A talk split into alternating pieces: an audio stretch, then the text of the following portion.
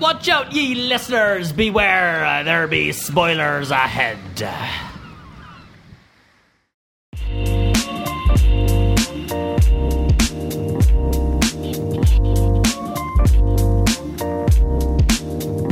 Hello and welcome to the After Credibles, the movie discussion podcast where the least credible people you know discuss everything in the world of cinema. My name's Charlie Rogers, and today on the show I'm accompanied by Zach Darrick and Andrew Medanzik. Thanks for dropping by. Hey, doll. No worries, good to be back. We've had a few weeks of discussion, but today we are going back to reviewing, including what I'm sure will be a thorough dissection of this week's film, Bad Times at the El Royale. But first, let's do some news. I'm excited for this because big news has hit the screens over the last 24 hours. So this is probably going to be the first ever breaking news that we've had on the podcast. And that is that Ridley Scott has returned to the table with Gladiator 2. He's come back to the table and he's ready to direct. I am such a huge fan of Gladiator. It's one of the only films that consistently pretty much makes me cry. It's one of my shame cry movies, and I'm really excited to see a sequel to it yeah, well, impossible not to feel for good old Maximus Decimus Meridius. But yeah, in terms of movie news, that's I swear that's the only stuff I've seen as well. It's just like sequel, sequel, sequel, sequel of all these different movies. Especially in Ridley Scotland, he's he's been doing a couple sequels to some very very old intellectual properties that he he started years and years ago, even decades ago in some cases. But I'm excited for this one. Apparently, Maximus might not be in it. I don't think we know if Russell Crowe is going to be in it. I think the word around the campfire is that it is going to be about Lucius, which was the nephew of the emperor. And I think it's going to be maybe 20 years in the future and he's dealing with his own kind of family related vengeance. I think, I think that is the general thought at the moment, but I guess we're just going to have to wait or, or, or hear about what happens uh, as time goes on. Yeah, well, did he end the movie as the emperor? Because, you know, his uncle died. That's actually a really good question. Yeah, because his uncle died, and Maximus would have been the emperor otherwise because he would have been able to complete his coup, but then he died. So, oh, spoiler alert, everyone! If you haven't seen a movie from 18 years ago, um, yeah. So I don't know. It's a fair, fair spoiler warning. Yeah, that'd be an interesting. interesting I guess that's that's why we need a sequel. We need to answer these two decade old questions about who took over the Roman Empire. I know, I know. And for a movie that was so well wrapped up uh, as a standalone film. It will be interesting to see how it goes. But but I have to say I'm excited. I love the first one, even without Russell Crowe. I'm sure they'll they'll force him in there somewhere in some kind of flashback or something. But yeah, I'm really excited. Did you guys know that they tried to do a sequel about ten years ago, no. and they got of all people, Russell Crowe got Nick Cave actually wrote a script. Is that the one where he's like, uh, like he's being a gladiator in the afterlife and he's battling all these creatures and things, or is that a different one? I I, th- I think it, I think it had some elements of that. So like Nick Cave is a musician, and that somehow along the way, Crowe actually asked him. I think it was Russell Crowe that specifically asked him to write it, and it was something like he was being reincarnated through all these different warlike time periods, and apparently it was supposed to end up with him as a general in the Pentagon. I don't know how. I don't know what kind of ending that was going to be, but that's um apparently it got instantly shelved and was never going to ever see the light wait, of day. Wait, so wait. we've only got we've only got people. So clothes. it was meant What? to be like time travel at the end. well, like a reincarnation thing. The gods kept reincarnating him to. Uh, look, I've, I've, I've just I've, I've I've got a quote here actually from Nick Cave. Ooh, so here we go. so I did a little bit of reading around to see what the general thing Bit was. of digging. And Okay, well, I tell you what. I tell you what. While, while you have a uh, while you while you uh, quickly try to find it, I just want to say right.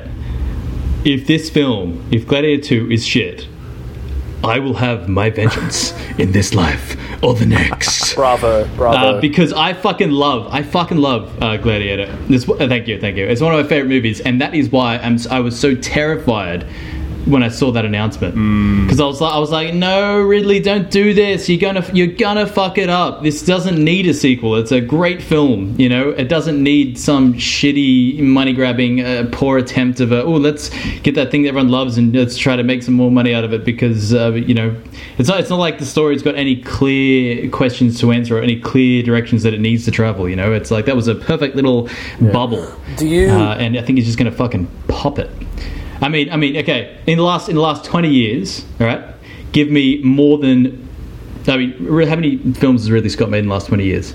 It's got to be. It's got to be. It's got to be like. oh, let's say twenty. Yeah, it's got to be. It's got to be close to twenty. uh, and give me, give me, give me, give me more than two good films he's done in the last twenty years. Well, The Martian. Well, I. yeah, I'll accept The Martian. I mean, I liked Prometheus. I'm one of the few people that like Prometheus. I'm in the same boat. I like Prometheus as well. And by extension, I even enjoyed the the the the, the Alien, like the latest one. Covenant. Yeah, I liked Covenant as well. It wasn't as good for the same reasons as Alien and Aliens were good, but I liked the extension of a lot of the um, a lot of the like philosophical and interesting premises that were brought up by Prometheus. So I liked both of those movies, but yeah, I, I don't was going to ask, would you guys actually trust Ridley Scott with doing a sequel of Gladiator uh, after this much time and giving his No, recent track no, record? no, no, So no, you're no. you're firmly on the no side. Yeah, I mean, I, I, I, I like The Martian, and I thought Body of Lies was good. I think everything else he's done in the last 20 years has been trash. The, the, but, but the thing is, he was making trash movies around Gladiator as well. He's he's one of these directors that is able to make an absolute standout classic movie alongside bad movies. That's just the kind of person that he is because he's always flying around these different genres and these different concepts so so freely that you just never know whether it's going to be gold or garbage. So I I you know I'm convinced that. I'm I'm I, I, I'm I'm going to be waiting. I'm going to be excited. I will watch it, and I'm hoping it'll be good. If you could pick another director to tackle the sequel, who would it be? Well, I, I, I disagree with the premise of the question because I don't think that movie needs a sequel. Sure, sure, if you want to make a film about a uh, troubled Roman emperor um, who needs to rely on a gladiator or something like that, I mean, there's, there's no reason it needs to try to piggyback on the greatness of the first film. You know, just make another film. Like, something that's lacking in Hollywood right now originality.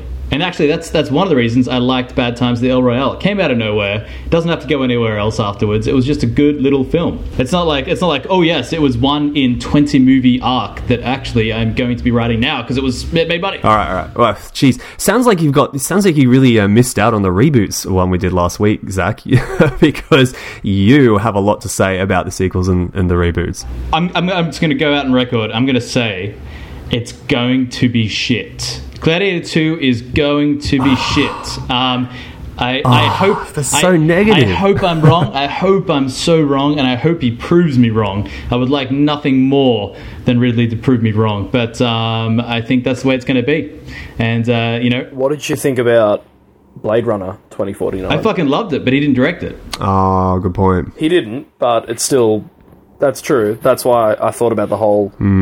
What if it was a different director? Yeah, yeah. Um, mm, okay, if But you don't think you don't think a sequel works in any way. No, no. I, I mean, I mean, I mean, I think it's totally different. I think Blade Runner definitely finished with a lot of questions to answer. You know, um, and so that naturally left left a, a conduit for a sequel. But I mean, Gladiator uh, at the ending, there was, there was no there was no questions that needed to be answered. Except for who is the emperor now? Well, I mean, I mean, you know, in in, in true in true um, Roman imperial fashion, just because this twelve year old is the son of the emperor, that doesn't mean that he's guaranteed to be the next emperor. Nephew, nephew. So he, Nephew, yeah, so he's probably nephew? even less guaranteed. That's right. Yeah. Oh well, I guess we'll find out. I'm sorry. I'm sorry. I'm sorry to bring the negativity, but uh, that, that that that news cut me to the core. Ouch! All right, let me let me try and let me try and alleviate your pain by letting you sit, listen to just how bad the other Gladiator two would have been if they had have made the sequel in 2006.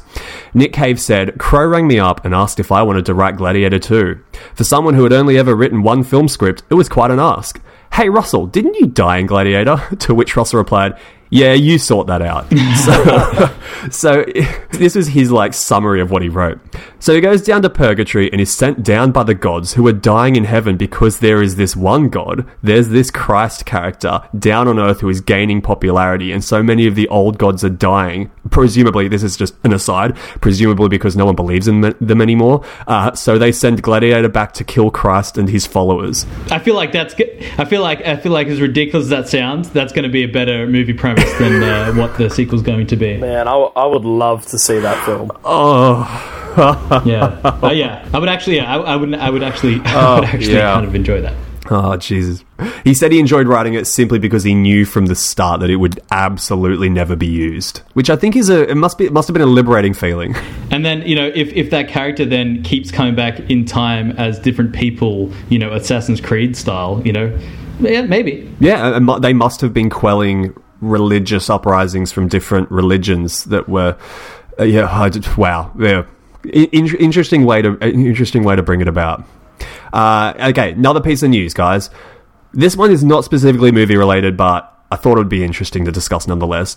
A writer from Rick and Morty has been employed to spearhead the new animated Star Trek cartoon series, which which I think is really strange because if it's a Rick and Morty writer, it is going to be a fucking strange Star Trek. Could be, unless they focus more on the sci-fi side, that like the Rick and Morty writer. But I mean, it's it's good for for a franchise that's been going on for you know over five decades. Uh, I think it's a good idea to try and keep it fresh and have these different takes on it.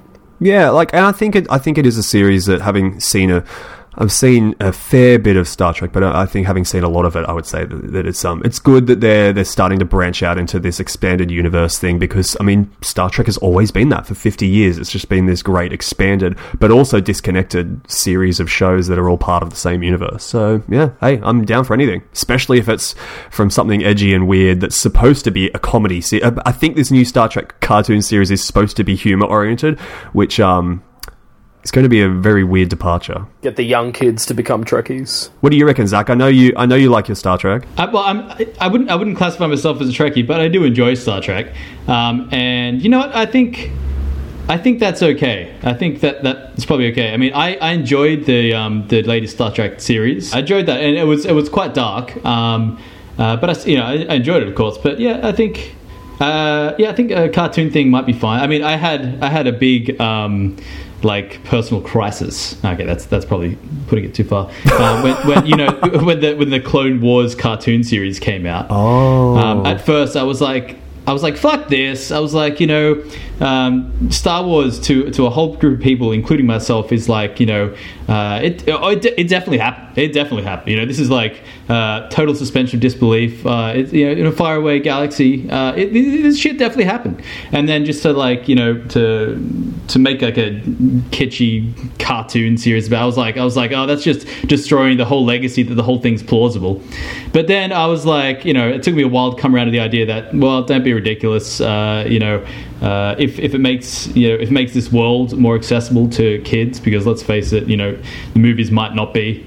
Um, then yeah, why don't go for it? Yeah, for sure. I mean, we had the they had a Star Trek animated series in the seventies, so it's you know it's not without precedent in the Star Trek universe. Um, yeah, and you know what, the cartoon series in the seventies was pretty pretty funny, pretty fun. Like I enjoyed watching some of that. So. Oh, oh wait, hang, hang about, hang about, hang about. Before we move on, um, something that I came across last night on a similar vein. Um, I was just flicking through my Netflix last night, and I came across this crazy shit. I was I saw it and I was like, what, what the fuck is that? Uh, Batman Ninja. Oh, well, he, he's a ninja, isn't he? Well, yeah, but wait, uh, wait for it. Right? It's so it's it's a, it's an anime series. Yeah, isn't it of, in an anime style? Yeah, of Batman. And wait for it. Let me read you the description. Ready for it? When a malfunctioning Quake engine transports them all back in time, Batman must face his foes in feudal Japan. Oh, so they're transporting all of the characters, good it's, and bad. Oh, yeah. Yeah, Joker, Batman, everyone, everyone's getting transported back to feudal Japan to fight it out in an anime series. And at first, I was like, "What the fuck is this outrageous shit?" And then I watched the trailer, and I was like, "You know what? Actually, that looks better than anything DC's made since Nolan." so you're going to give it a go, or did you watch it? Yeah, fuck yeah. oh, yeah. that's awesome. No, I just watched. Yeah, I, I, haven't got into it yet. I'm, I'm don't judge Was me. that also by a Rick and Morty writer? I don't think so, but but I could I, I, imagine it could only be improved by having a Rick and Morty writer there. Oh yeah. It, so so is it a is it a series or a movie? No, TV series. Oh wow, they could flesh. There's so much you could flesh out by doing that with any franchise. Like imagine transporting all the wacky characters from anywhere into yeah, back in time, 120 years. Yeah, and it, apparently they got like all the best anime creators in Japan to make the thing, and it, lo- and it looks pretty amazing. Well, if you're going to do it, don't half-ass it. I respect that. That sounds like it will be quite interesting. But yeah, I didn't, I didn't, I didn't actually start watching it because I'm still finishing off um, the Haunting on Hill House. Oh yeah. So what did what did you say it was called? Batman Ninja. Batman Ninja. Original title. Mm. Just say say, say what it the is. Original don't, title. yeah. don't beat around the bush. Like, yeah, Batman in Japan. yeah. Yeah, Yeah, it's on your Netflix Australia right now. Hit it up. Tell me if it's any good. All right, sounds awesome. All right, so a new piece of news, very small, but might come as a welcome surprise to some of us. Uh, Star Wars chief Kathleen Kennedy has confirmed to the world that the Boba Fett movie is, and I quote, 100% dead. It's gone. This they're really taking some backward steps on their expanded universe ambitions. I think after after the Last Jedi. I thought you were about to say that she was confirming that she was stepping down or something. No, no, no, no. Um, it, it, this one's a this one's a little one. This one's just a, a little one about how I think that never came out of production hell after Solo. I suppose so. Boba Fett movie's gone. Yeah, and I I, don't. I don't feel like it. I don't feel like it was a movie that needed to be made. So for me, I was like, eh, you know, whatever. Good. Yeah, but I, I remember we talked about it on the uh, I think it was the solo podcast or one of them, and I think it would have been would have been better than a lot of the other ideas that they have for their own spin-off movies. Yeah. Yeah. Uh, I guess. Yeah, I, I, I feel I feel like I still would have enjoyed it. Um, I mean, I, like Boba Fett's one of my favorite characters, even though he always plays a small peripheral role. I think he's just a awesome badass character. But I'm kind of happy that they decided not to do that before they made the film. I think they I think they uh, they saw the pitfalls. Unlike Marvel, um, you know, Marvel made you know the Iron Fist series and then was like, oh, it was going to be shit always and canned it. And same with like same with like Luke Cage and all that shit. Like, yeah, they went down the road of making it and then realizing it was probably going to be shit. Whereas I think Disney sort of uh, was ahead of the game. It's good. It's good. You know, less is better. There are too many good movies coming out now for me to waste my time on a movie that's going to be bad just because it's part of the Star Wars universe. So, you know, Yeah, I think most of the Star Wars fan base would actually also be maybe a little relieved to hear that they're going to cut back on the movie releases. Hmm, definitely. All right, another one, and this is another movie announcement. Bad Boys Three is finally go, according to an Instagram announcement by Martin Lawrence. Yeah, so Bad Boys is coming back. It's been way too long. See, more sequels. Sequel, sequel, sequel. Yeah, I know. Yeah, I know. But like you know, some of these are long awaited, and you know, it's taken a while to get the stars, t- their schedules, and their wants to align, and you know, they're they're, they're keen to do it. Good on them. I mean, I don't know what Martin Lawrence has been doing for the Yeah. last fifteen years, but Cash grab, cash grab, cash grab. ah, yeah, okay. Well, I mean, like it's. It's a Michael Bay film with all these huge stars. I reckon everything Michael Bay does is basically a cash sink. If not a cash grab, it's just this like sink where shitloads of money goes in and a really weird, stupid, over the top movie comes out. But you know, I'm cool with you know that's that's what that's what they are. I love I like Bad Boys for that. Good over the top stuff. Yeah, I, I'm excited by that because unlike Gladiator, you know, which is like sacrosanct, Bad Boys is just like you know, fun with like one-liners, and explosions, and you know, fucking chuck a third one in there. Uh, whatever. Yeah, I'm, I'm excited for it. Just uh, with relation to the plot, it's got me thinking what they're gonna do. what they're gonna do? Very good. Yeah, look, hey, I'm I'm cool with it. You know, um, I love like the the buddy cop genre will keep going till civilization ends, and more sequels always, as far as I'm concerned. Bring out Lethal Weapon five. Bring out I don't know what else is there. the other guys too. Bring out every other shitty buddy cop movie that comes out. I want Rush more. Hour. Yes, Rush Hour four. God damn, give me give me that stuff. Oh my god! You know what I'd like? You know what I'd like them to do for Bad Boys Three is you know um, like one and two are basically more or less the same style, uh, and that was fine. But like man, like why not just mix it up a bit? I would love to see Bad Boys Three be in like a Sin City style. Oh, okay. Yeah, all right. Bit of an artistic approach. Totally, totally go like just just yeah, just like try. Yeah, just totally different approach. Bring in a third, third person as well. Yeah, something. yeah.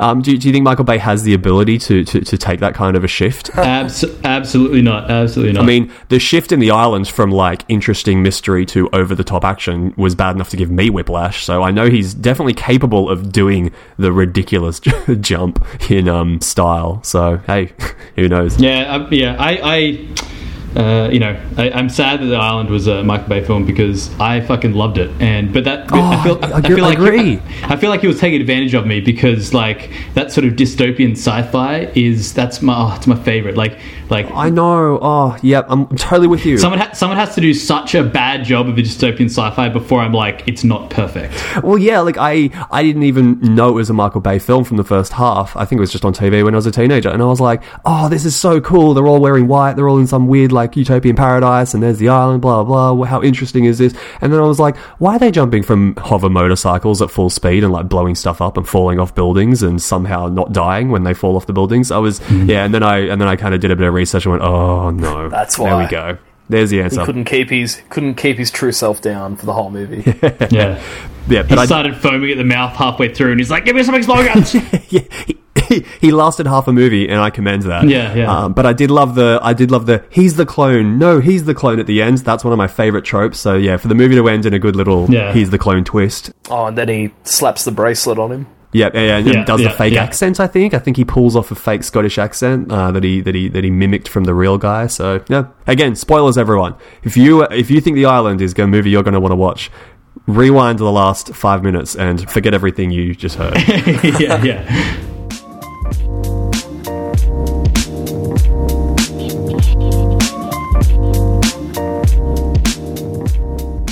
all right, uh, look, that's all the news I got. You got anything? Uh, anybody? Not movie exactly, but I, I did see something in the entertainment industry uh, just yesterday that took me by surprise. Um, it was that the the Red Dead Redemption Two video game came out, um, and I've never played that, but they said that it has the biggest. Uh, oh, not box office, but it, it's taken in the most money of any entertainment medium in the first three days, like ever. Oh wow! which surprised me. So it's not in the first three days. It it made over a billion Australian dollars. Wow. Well, so uh, that's incredible.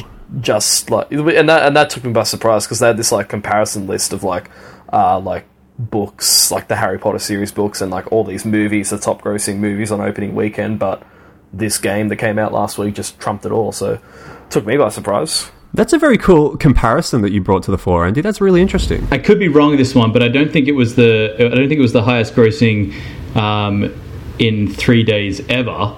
I think Grand Theft Auto Five, which was made by the same guys, was the highest grossing in three days ever. But it came out on a Tuesday, so I think Red Dead Two is the highest grossing weekend. Oh, yep. Okay. All right. But still Interesting. for the- yeah. I mean, a small small point, but yeah, uh, great job, Rockstar. I think they make great games and they deserve it. I mean, they've been working on it for like fucking eight years or whatever. Yeah, for, and for the same company to have the two like top two record at least. Amazing, yeah. Yep. Um, well, actually, one thing I do want us to do in the future is to address video games and the way they are tr- it may be transforming the landscape of, of narrative experiences. Because you know a video games are new movies i mean red dead redemption the original one i considered and i've said this a few times in the last few weeks to anyone that will listen to me which is not many people but i have said that i found red dead redemption like a transformative experience. Like as a narrative it was qu- like profoundly powerful, and I reckon the gameplay does play into that a bit. Uh, the ex- the gameplay experience, and um, yeah, I mean, like, uh, yeah, it was it was really something. So I won't, and I won't be playing Red Dead Redemption two straight away because I don't have her console. But I'm very excited to to, to revisit that kind of experience again. Well, but by all accounts, this one's even better. Uh, I've, I've never played either of them, but oof, makes me tempted. Might be a conversation for another day, but that is some really cool news. It's interesting. All right. Thanks for helping me, both of you, to power through this news today. All right, let's go check ourselves in as we get ready to review Bad Times at the El Royale.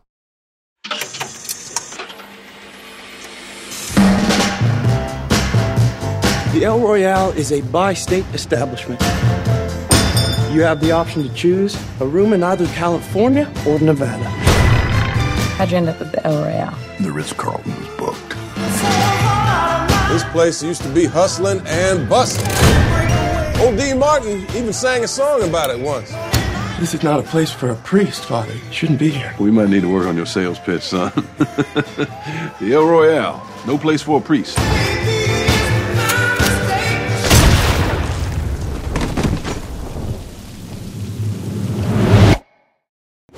Baby, Would you mind opening up the door? No, I ain't gonna do that. Each day that passes We have to get as far away from him as possible. Howdy.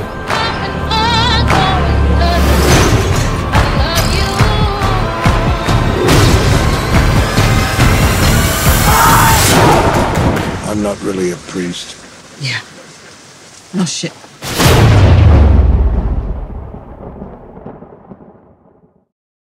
In 1959, a man checks into a room in the El Royale Hotel and hides a bag under the floorboards of his hotel room before being shot and killed when he opens the door to someone he thought was a friend. 15 years later, and a now barely occupied El Royale is visited by several suspicious characters, including a vacuum cleaner salesman, a struggling soul singer, a priest, and an unsociable hippie. Checked in by the sole employee of the aging hotel, everyone gets to work on what they came to the El Royale to do. As the night unfolds, the mysteries surrounding all these characters begin to unravel as the worlds collide. Who will survive? Who will suffer? How far reaching will the consequence of tonight be once the dust settles? That's my summary for Bad Times at the El and one thing you will have noticed is that I kept this synopsis deliberately vague compared to our other reviews, and there's a reason for that. When I watch a movie that I enjoy, I like to say that it was a good movie, but every now and then I watch something that even though I'm not sure the movie's perfect or great, I still have a phenomenal experience watching it.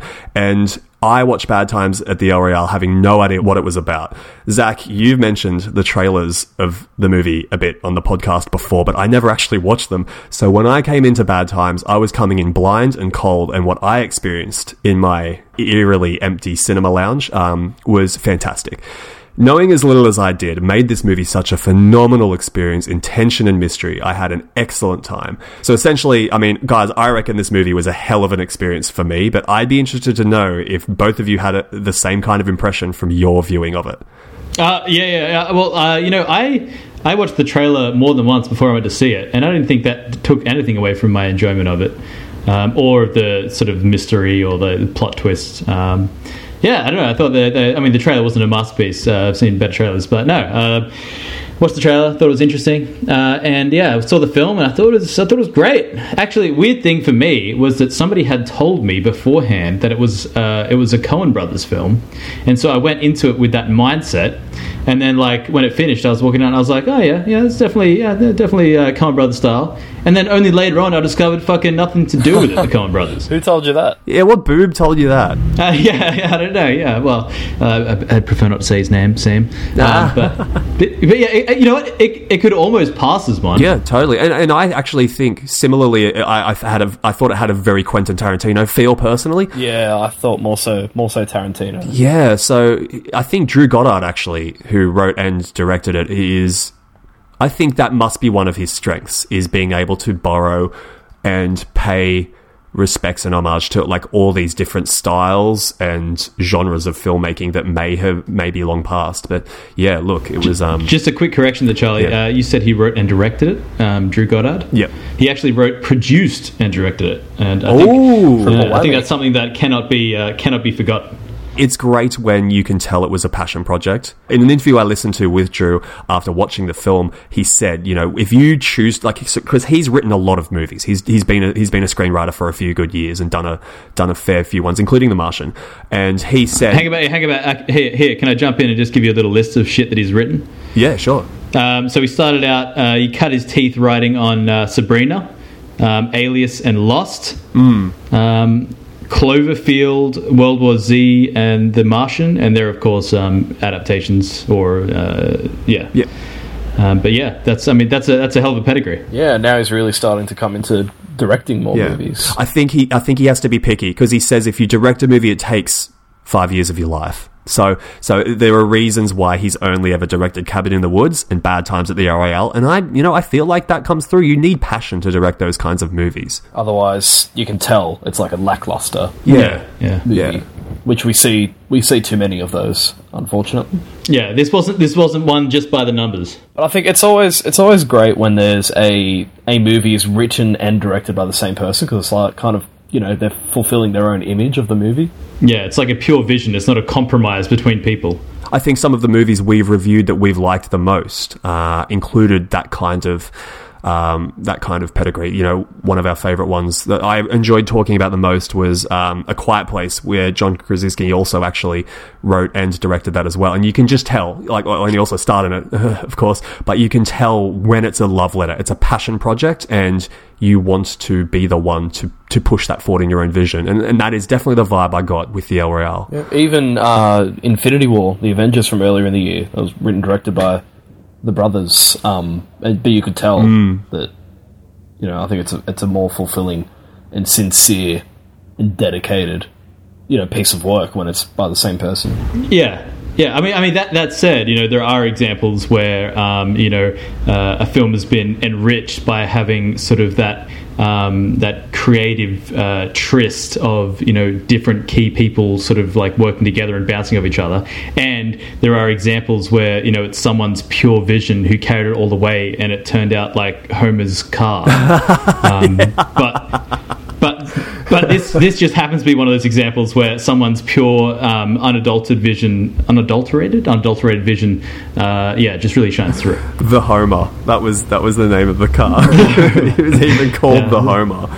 Oh, I love Yeah. it. sometimes if you give one person too much control it doesn't always work out Ah, I know. So, fun fact about this movie, and I think this is really fitting for what the movie was meant to be. It was actually filmed entirely on film. So it wasn't filmed digitally like a lot of movies were nowadays.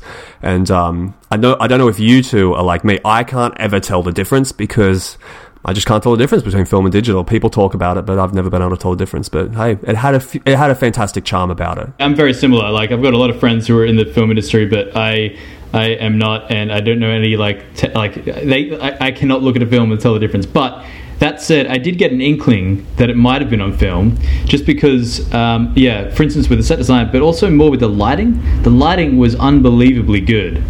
And I thought that, yeah, they maybe they did that because it was on film, and they weren't just like, ah, we'll just patch that up in uh, post. Yeah, I think there were some unbelievably rich colors coming from those neon lighting uh, around the dark and the rain. And um, I think if I'd have thought about it beforehand, maybe I would have made a guess. But outside of that, I wouldn't have known. But yeah, beautifully, beautifully rich colors, and it complemented the unbelievably good set design. Like from the second I saw this hotel, the El Royale, in the opening shots of the film, oh, I tell you what, my heart was racing. I immediately, I had to know if it was a real place. I, I had to, I had to give everything I could not to Google right there and then. You know, can I visit the El?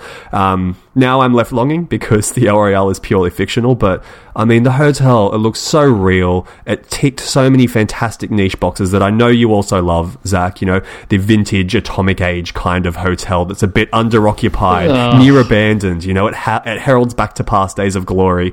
And I mean, that was a great way to get me invested in the film right from the get go. Yeah, they put so much effort into all that. Like it was matched by the acting talent in the film as well. They needed to put that effort into the hotel itself in terms of the physical design and appearance because almost the entire movie takes place there. I think instead of instead of maybe each character getting like one or two tiny flashback scenes, uh, like the whole movie was there, so they really needed to make it almost as its own character, the setting. from the opening from the opening uh, scene and the, and the opening sort of shot um, that that established the thought in my mind but then I kept coming back through it uh, at different scenes through the movie I kept thinking man this could have easily been adapted from a play or something like there was there, there like the way that the set designs were, were sort of like set up and like the way it was shot sometimes not all the time but sometimes I thought man this is definitely yeah it looks like it could have been like an actual play in a theater Yeah, yeah. Something it did remind me of was um,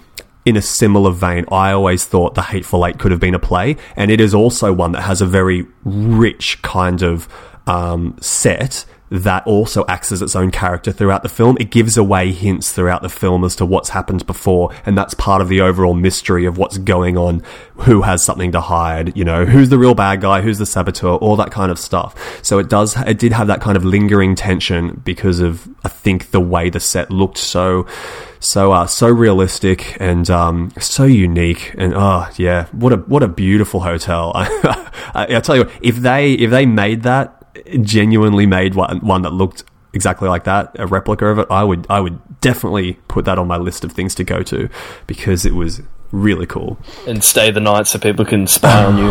Oh yeah, you're right. That's right. I forgot. yeah yeah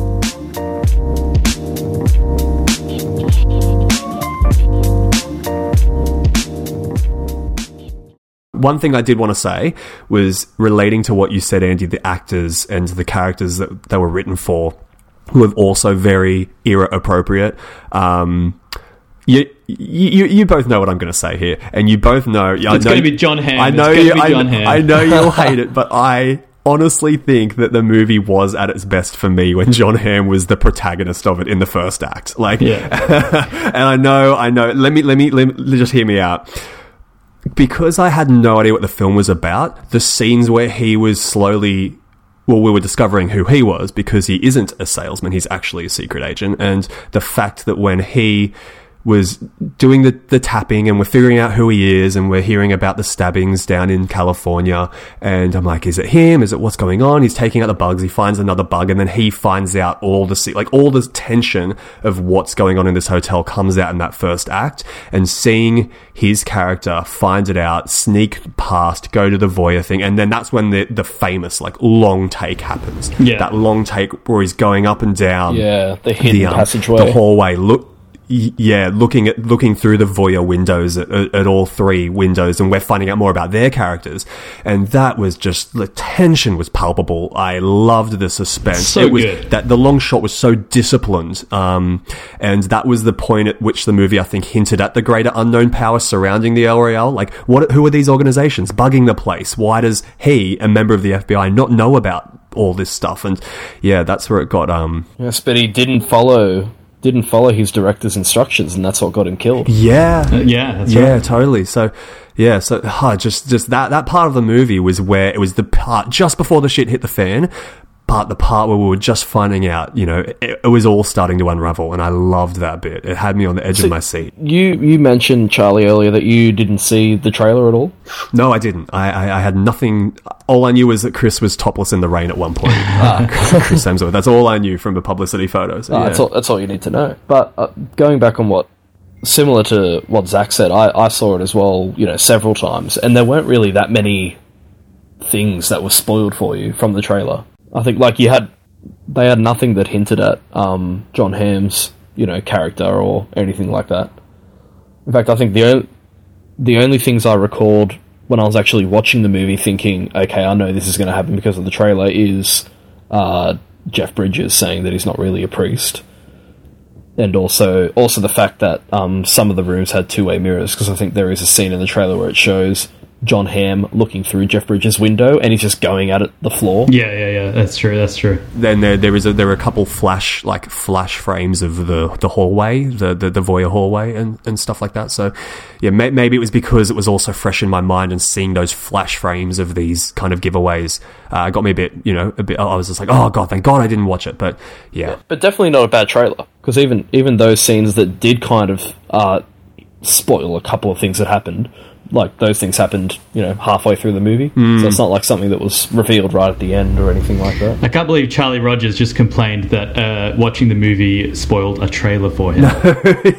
but you know what I mean. You know, you, you know, you know what I mean. We're in the we're in the bizarro world now. oh, I know, I know. I, I, I, I was I was going to take you up on that. So I, I wanted to come back to Andy's point about the acting because I thought there wasn't um, any bad acting in the whole thing. Um, I, and I, for me, the best actor was uh, uh, Lewis Pullman. Um, the uh, the clerk, the uh, hotel uh, receptionist guy, I thought he was a standout. Yes, he was he was Yeah. great. But um, but but coming back to Charlie's point about John Hamm, um, I yeah, I really enjoyed this him in these roles, plural, um, because I think um, in for me, like I really like John Hamm, but now that I think about it, most of my like for John Hamm is just because he's charismatic and attractive, and you know, in some good films. But I've never really seen him have to uh, put that much effort into acting. yeah, yeah. Uh, and, I, and and I thought he uh, he uh, yeah did an excellent job on this one. Yeah, I, I I agree. Like, just in the way that, I mean, John Hamm as a 60s era, like, agent is not a stretch of the imagination. Like, it's just yeah. not a big deal to watch John Hamm do anything like that. Um, but seeing him um, put like seeing as his most well known role is already from that decade. Yeah, yeah, yes. exactly. So, so, so watching him as like a southern, over the top, uh, traveling salesman, I thought was was quite funny, and and it helped drive that opening, those opening scenes as well, in, with with the characterization of all characters, and having an over the top character there really helped push all the others into a, a role where they had to, you know, tell us a bit more about themselves. So I think he did a really good role, captivating us about everyone uh, at the start. I'm not trying to put it all on him. I'm just saying that like that character was a great way to do it, and I'm pleased that he was able to do it convincingly. Yeah, Um, yeah. but you're right. Everyone did a great job. I think Jeff Bridges was also obviously very solid. Um, I think he might have wheezed a bit and paused a bit between sentences a bit. Like I think uh, some of the pacing of some of those scenes, particularly the one in the car, I think they they kind of started to slow down a bit and not match the rest. I think, um, but you know, hey, it was great. Like he's he he was fantastic, of course, as well.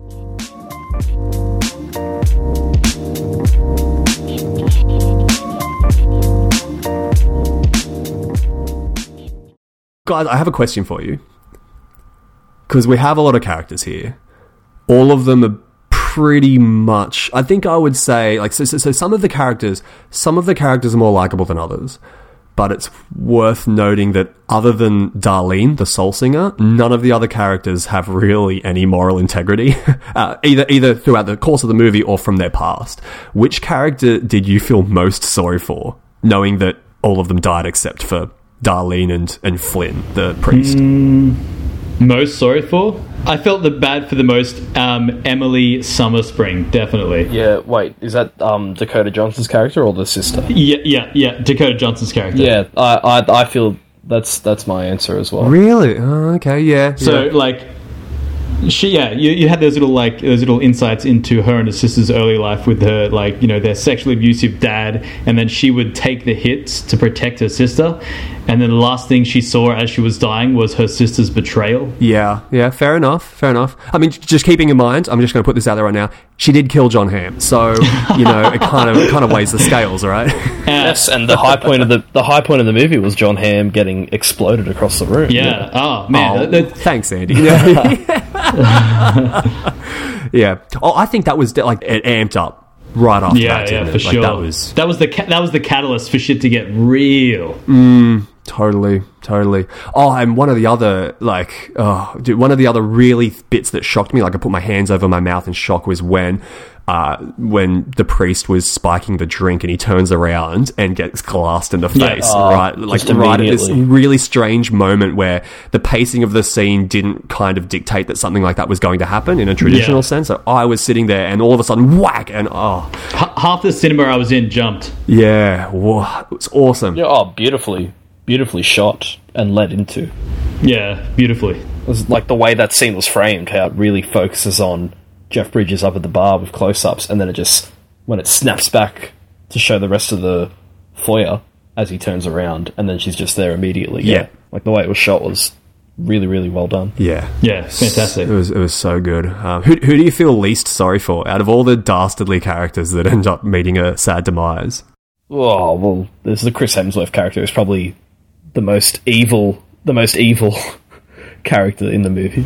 Um, hmm, yeah, Uh, yeah, yeah. I don't know. I feel I feel like that's the obvious answer, but because of the obvious answer, I feel like uh, it's not the one I want to go for. Yeah, yeah. okay, Um, so outside of Chris Hemsworth, I was happy that the young the young sister, even though obviously she was like possibly even mentally ill and like stabbed her parents. yeah, I was so glad when Jeff Bridges just killed her.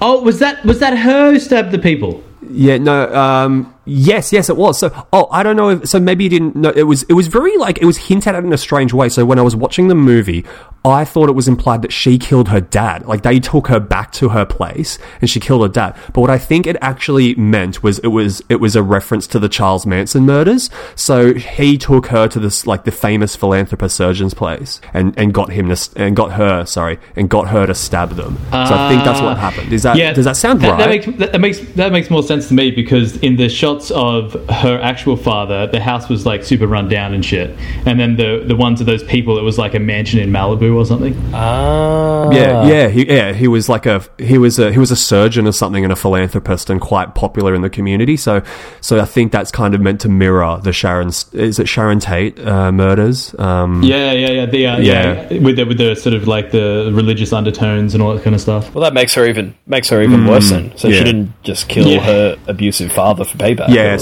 I did dislike her. I, like not as in I disliked her character, but I was very upset that she let her sister die. Um, of, and did, did like her sister died not even seeing any uh, ounce of regret.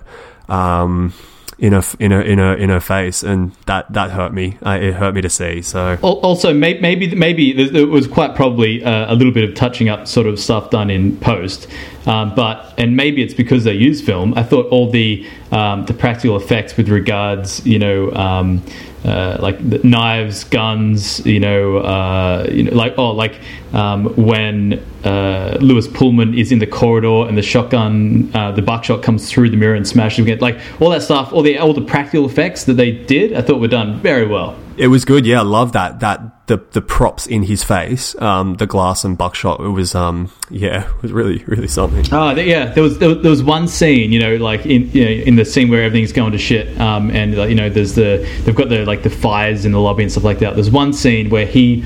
Uh, it was like a close up on his face, and he's talking, and he's like crying, and talking, and his you know half his face is is like bloodied up um, from the buckshot. But it, it, I don't know how like I don't know if they did it in post or if they if they went to the effort of making sure it happened when they're actually shooting, but you, every now and then you can see little glints of light coming off the pearls of buckshot embedded in his face. Yeah, and glass, I think. Yeah, so so I I think it was practical because it was it was well, this isn't a reason why I think it was practical. It just looked it looked like it Yeah. was real. Um, and it was in and also in the scene where he was tied up and the sisters were interrogating Yeah, him. yeah. Um, that was that was where it was. I think it, it, it- in the forefront of the shot so much more. And um, yeah, it looked it looked practical. I don't think it would be reasonable to do to CGI that if he's going to be on screen with it in his face for you know for about forty five minutes of the movie. Yeah, good point. Good Yeah. point. Either way, it Yeah. looked. So yeah, look, it, looked, looked great. great. Yeah, I, I think I like the, the the scene where uh, Darlene's talking to him when everything's going to shit and they're tied up, and he wants you know um to repent for what he's done. And Darlene says, "Oh well, how many people have you killed?" And he says like 127 or something like that. Yeah, yeah. That and th- and then it goes to the flashback. What a killer flashback! Yes, I wish I wish they didn't do. I wish. I mean, obviously show that flashback because it was really good for the backstory. Um, but I wish they didn't show it straight away because when he first said that, I was like, "Oh my gosh, is he like this like serial killer who kills these people who stays at the hotel?" Or like, what is that? Does it have something to do with the two way mirrors? Yeah. So I thought if they kind of just delayed the flashback scene a little bit, Yeah. just to create more tension in an already really tense hmm. moment. I, I'm, with, I'm with you, Andy. That's where I went first until the flashback explained that he was like a sniper in Vietnam or whatever. Yeah, because uh, yeah, I thought, I thought, oh my goodness, like who is this monster now? But but but I think it made him more relatable. Uh, not in the way that I've been to Vietnam, but like it made him more like if he were a serial killer, I, I don't think there would have been as much um, Oh, emotion. no, I, I wouldn't. No, no, I wouldn't. I wouldn't want that to be the twist. But I wish that they Had drawn it out a bit more. didn't show the. Vi- Oh, yes, yeah. yes. Don't show the flashback straight away and explain why he's killed that many people. Just wait a few minutes and. Yeah, maybe even if they had waited until he just sniped everyone and then like and killed everyone in the El Royale as he did with the rifle, and then end up going.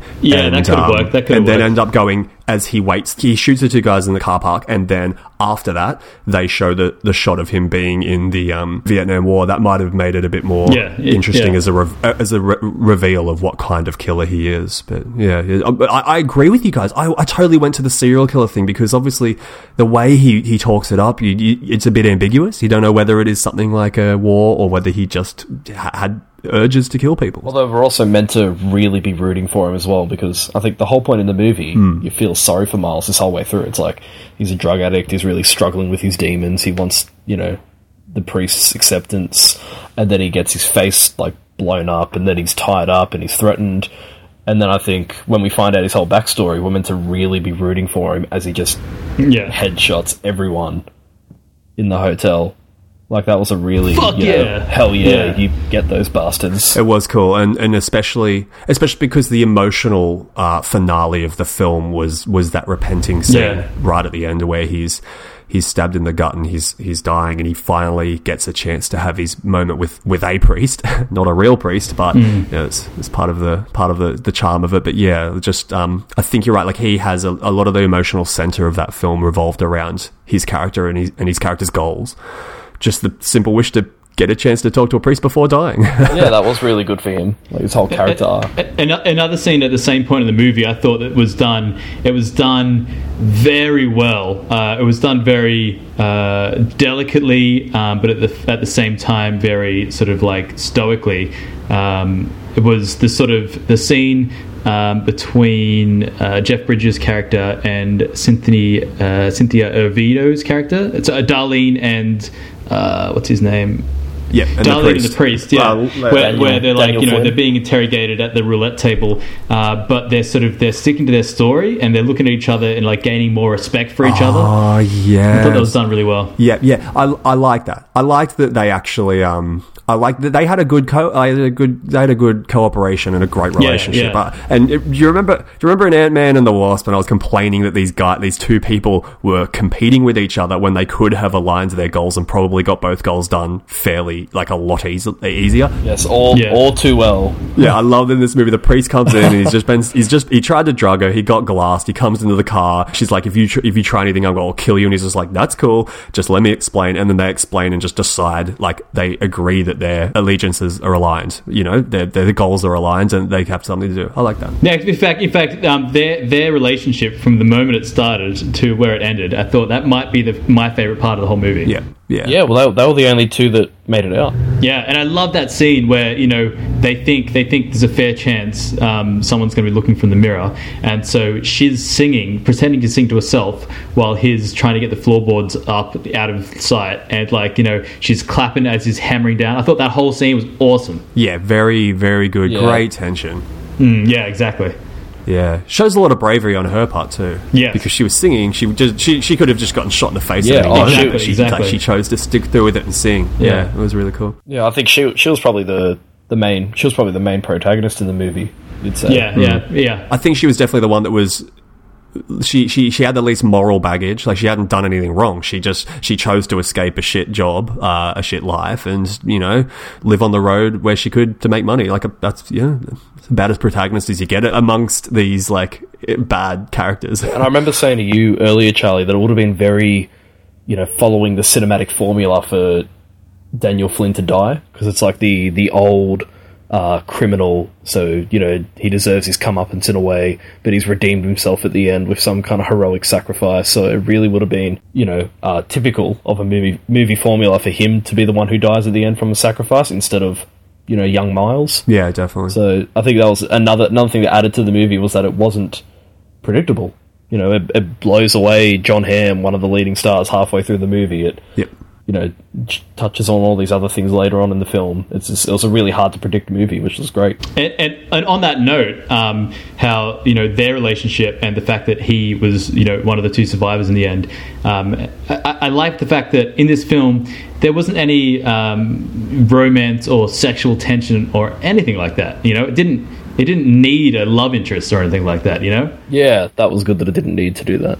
yeah. And I, I also I that was good. I felt really sorry for him, where like for Daniel Flynn, where Chris Hemsworth is saying to him, "So what's your real name?" And he struggles with it for a few seconds, and he's like, "Oh, I, I can't remember." Oh, that, oh, that was that was so well acted. Oh, fucking Jeff Bridges knocking it out of the ballpark. Yeah, you could almost Yeah. you, you could almost believe that Jeff Bridges was going through it himself because yeah, he did that really well. and especially knowing that at that point, like we didn't know whether that would be the thing that would that would cause um, cause Chris Hemsworth to kill him. Like he's just like, is that going to be the thing that that is the end of him? Like he can't remember his own name to prove his Yeah, point. yeah. yeah. That, there was so much. There was so much power in that in that in that moment. I, I, don't- I don't know. I don't know if this if this question is gonna gonna ruin Charlie's sort of like uh, structure for the way that this um, podcast was meant to go, but I feel like it's the right time to ask it, considering what we're talking about. Yep. The last scene. Oh, okay, yeah, all right, I'm gonna pose. I'm gonna pose a question to you. yeah. Yep. He comes in, sits down. They look at each other. They nod to each other. You, you ready? Mm-hmm. Did he know who she was? Oh, that would be that. uh, Surely, like Yes, that would I- be such a. Well, what, what makes you think? What makes you think that he wouldn't? Well, because Like, I know, obviously, I know, obviously, because of his you know deteriorating condition, but Yeah, like in his mind, I mean, it's it's either um, he was sort of not lying about the whole thing, but playing it up a fair bit, or uh, that last scene in his mind, he's uh, he's uh, just a, a wealthy dude walking around a Reno casino, um, and he goes in to uh, to watch the Knights act. Oh wow, dude, that's a super like that's a really dark fan And, theory. and she and she and she she smiles and nods to him, and he just and he's just like, ah, this singer's really nice. oh no, I, no, I refuse to believe that. That is a great. That is a great thought. But I can't. Gonna, from- gonna have to gonna have to watch it for a second time and Yeah, see if yeah. they hinted Oh, I that. know. That, yeah, that's what I, that's what I was struggling with as I was walking out of the cinema. I was like, did he did he know? that would break my heart. I couldn't accept. I, I wouldn't think so. I don't think they meant for it to imply that. I, I, I sh- oh, maybe they did. I don't know. I just, it just, it, that never entered my mind. Yeah. in that Yeah, I don't th- I don't think that that is what they were going for. Yeah. Wow. But I mean, let's get let's get Drew Goddard onto the podcast Yeah, next time. yeah. totally. Next week. Yeah. All right. Wow. So okay. So okay, we're going into weird questions now. Let's let let's do it, Zach. Um, who was on the film? Who was on the blackmail reel of my, film? my my guess is JFK. That's what I thought as well. I think I, I, I, so. I, I did read about this, and apparently this was a couple of months after. Technically speaking, according to Nixon's speech on the TV at the start, they dated that. In fact, No, well, that's Yeah, the thing. of J- cour- JFK of, was Of course, but remember, remember they said the person's yes, but yeah. JFK was in '63, and I'm pretty sure But a lot of people did die around that time. Robert Kennedy died a few months before the, the taking place of the the, great- movie, so it could have the been great Robert thing Kennedy. is they don't say, which is and they they hint at Yeah, it. Yeah, So exactly. Uh, yeah I, I like the fact they don't say. But one of the things they did say, It could, it could have been Martin Luther King. it could have been Martin Luther like there, King. there are a few people that died around that time. yeah, I'm pretty sure the movie was set. Was it in 1969 or late 60s at least? yeah, it was fifty nine. It was fifty nine and sixty nine.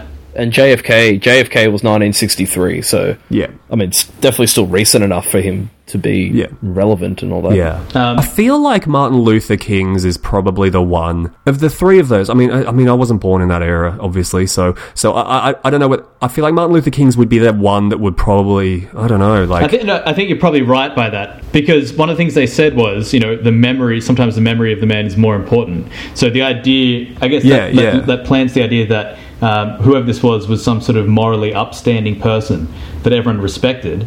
Um, and while JFK could have been that, people I think I Yeah. think people at the time also knew that JFK played away a bit. Well, apparently, they got they had dirt on Martin Luther anyway that had entered the public sphere by then anyway. So I, th- I think it. I think in general it's meant to be ambiguous and but most of all fictional. I don't think it was meant to hint at a real Yeah. one, but it is great to think about it, isn't it? It's really cool.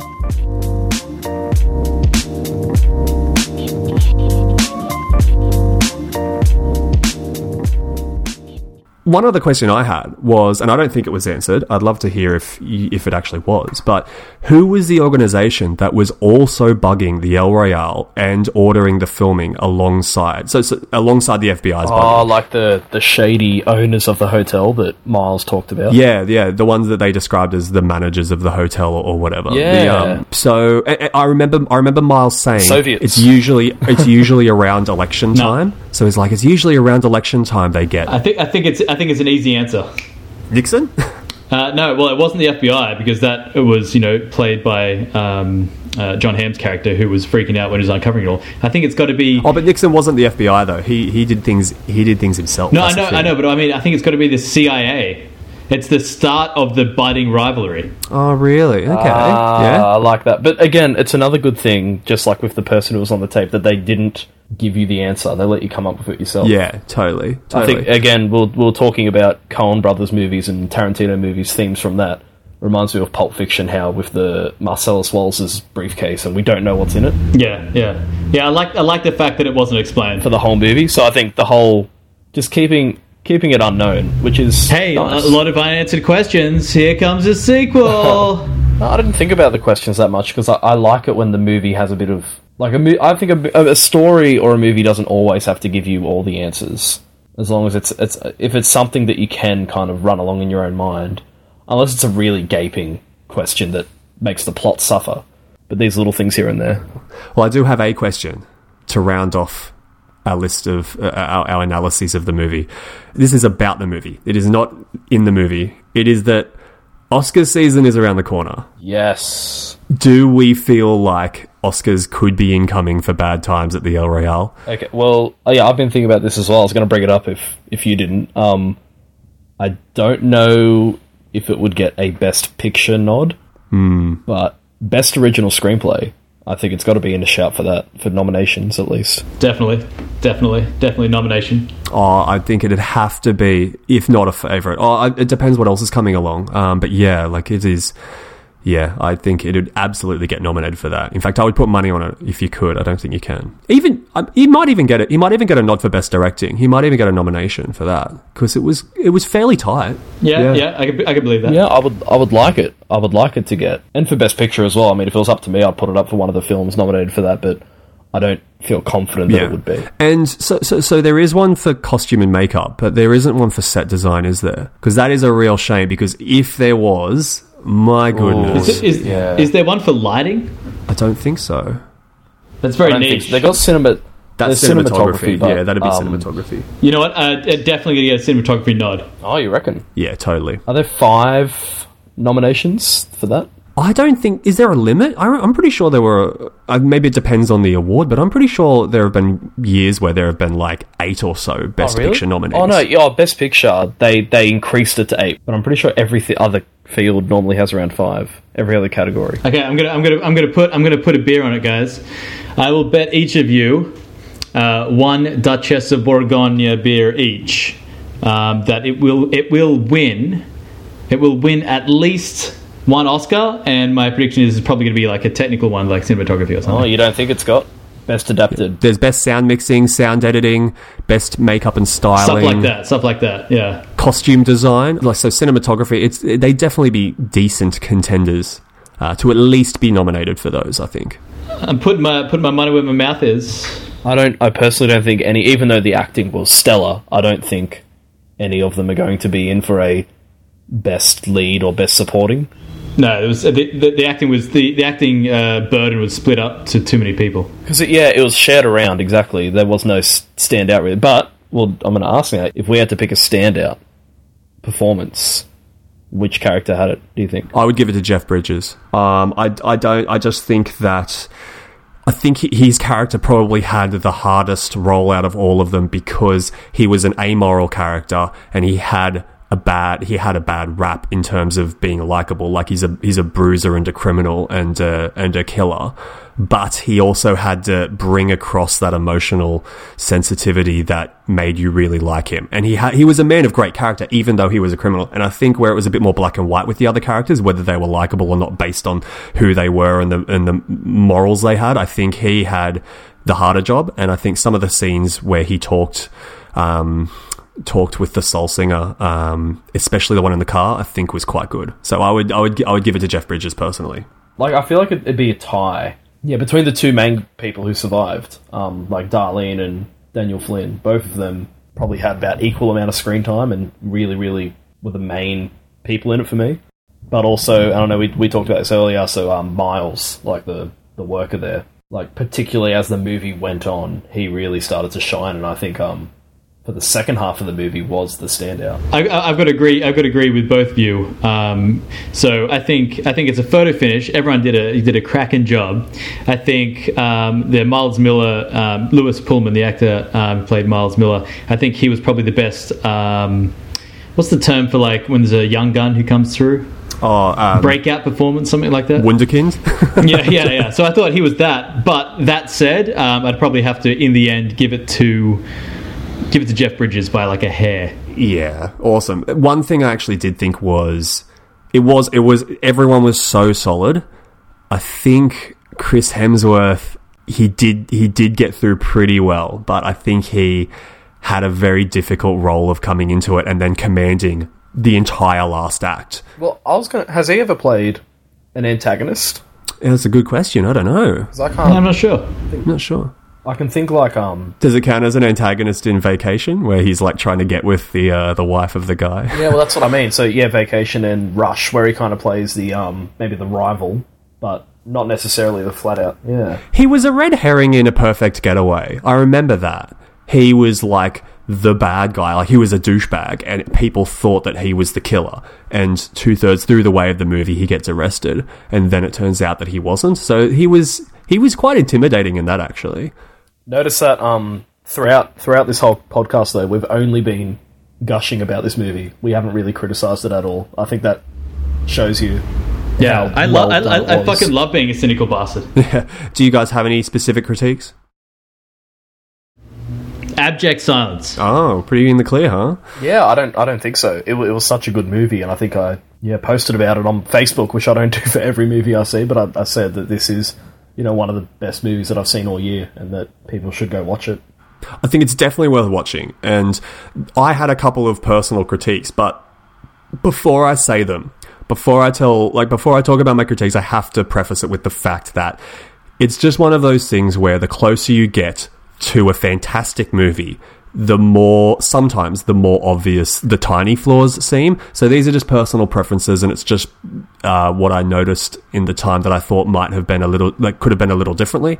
But I, I thought that in some ways, especially the last act, where Billy, the cult leader, has everyone tied up and it's kind of a game of minds to try to get out. I feel like it just did feel a little bit like a kind of poor man's Tarantino movie in some parts. Like it had all the, it had a, a lot of the ingredients that kind of felt like those long, arduous Tarantino scenes where everyone has a little upper hand somewhere, but everyone has something to hide and they want to get out of it. But in this, it was a little too imbalanced towards Billy. Like he had all the power, he had all the talking, and it was all about him. And no one else really had an escape plan. And, and in fact, the entire scene only got resolved because Flynn lost his temper and just charged at Billy and started beating him up. And all things just started to work out okay because of that. But there wasn't really like, I was watching the scene, I was just like, well, like this is just obviously going to end in some weird way because like we don't know of any way that they're going to get out of it.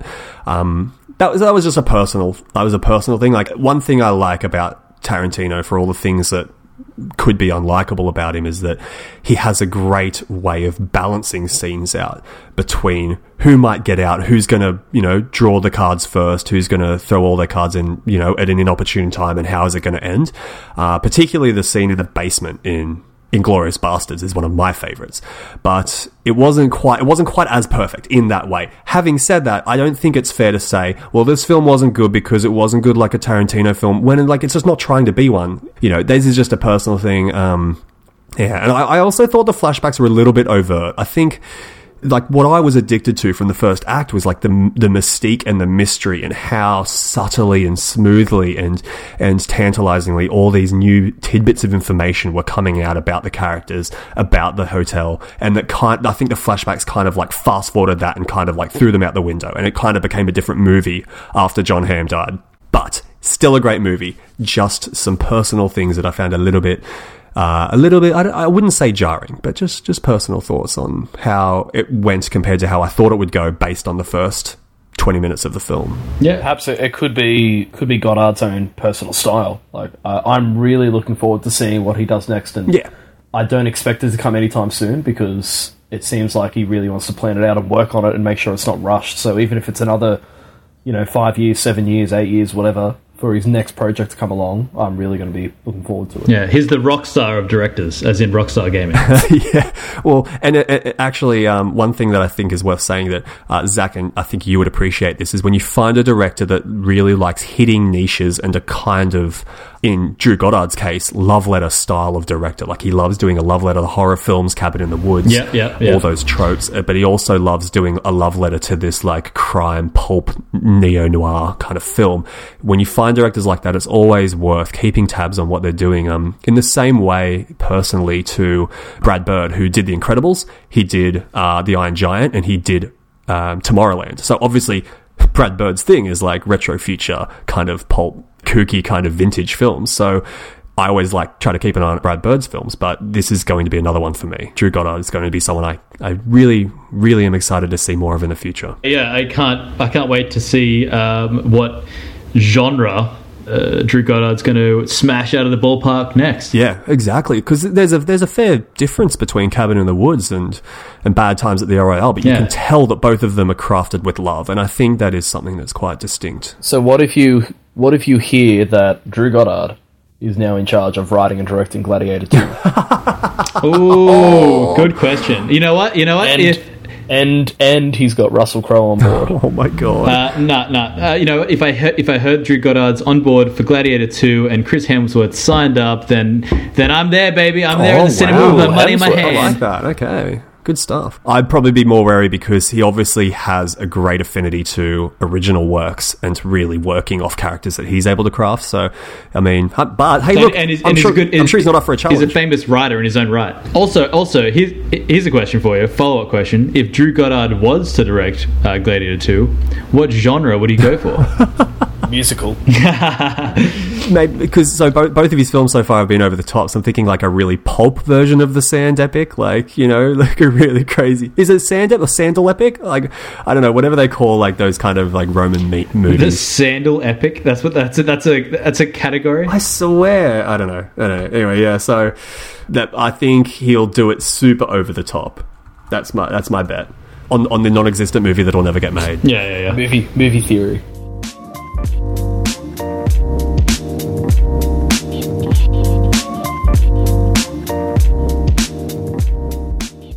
We almost closed up the entire show without actually doing ratings. Thanks for reminding us, Andy. Everyone, Good call, Andy. Good call. Good save. on a scale of bad to good, bad being non credible, moderate being moderately credible, and great being incredible, how would you rate Bad Times at the El Royale? Zach? Fucking hate this scale. It's bullshit. didn't didn't Sally say that you guys were going to change it up? just fuck no, come on. Zach's, Zach's giving non-credible for the credible rating. I was getting ready to say four out of five, but now I've got to subscribe to some like three three star bullshit. Three. I, my, my plan is to hold strong, and eventually you will be the one that gets over complaining about it rather than me. Okay, changing okay. it. Wait, what are the, wait, give me give me my options again. Uh, bad, moderately credible, or incredible. And uh, you, you can give it a bit of flavour. Uh, I thought it, okay. I thought it was a it was a cracking film. It was very well written, very well made, very well acted. I'm going to give it a uh, uh, somewhere between moderately credible and incredible. Very nice. Andy? For me, it's an it's an easy, incredible, um, and I'll give it like personally whenever I talk about movies, I give them a score out of ten. I'd give it an eight or nine out of ten. Yep.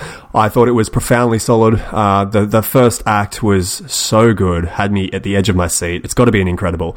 Um, yeah, definitely one of the top movies of the year for for, for me so far, personally. I, I'm sure you can all agree to that. Yeah, yeah, yeah, for sure. Thank you so much for those ratings. That was fantastic. I really enjoyed the chat about bad times at the ROL. And with that, it's time to finish up. Thank you all for listening to the After Credibles, your least credible movie podcast.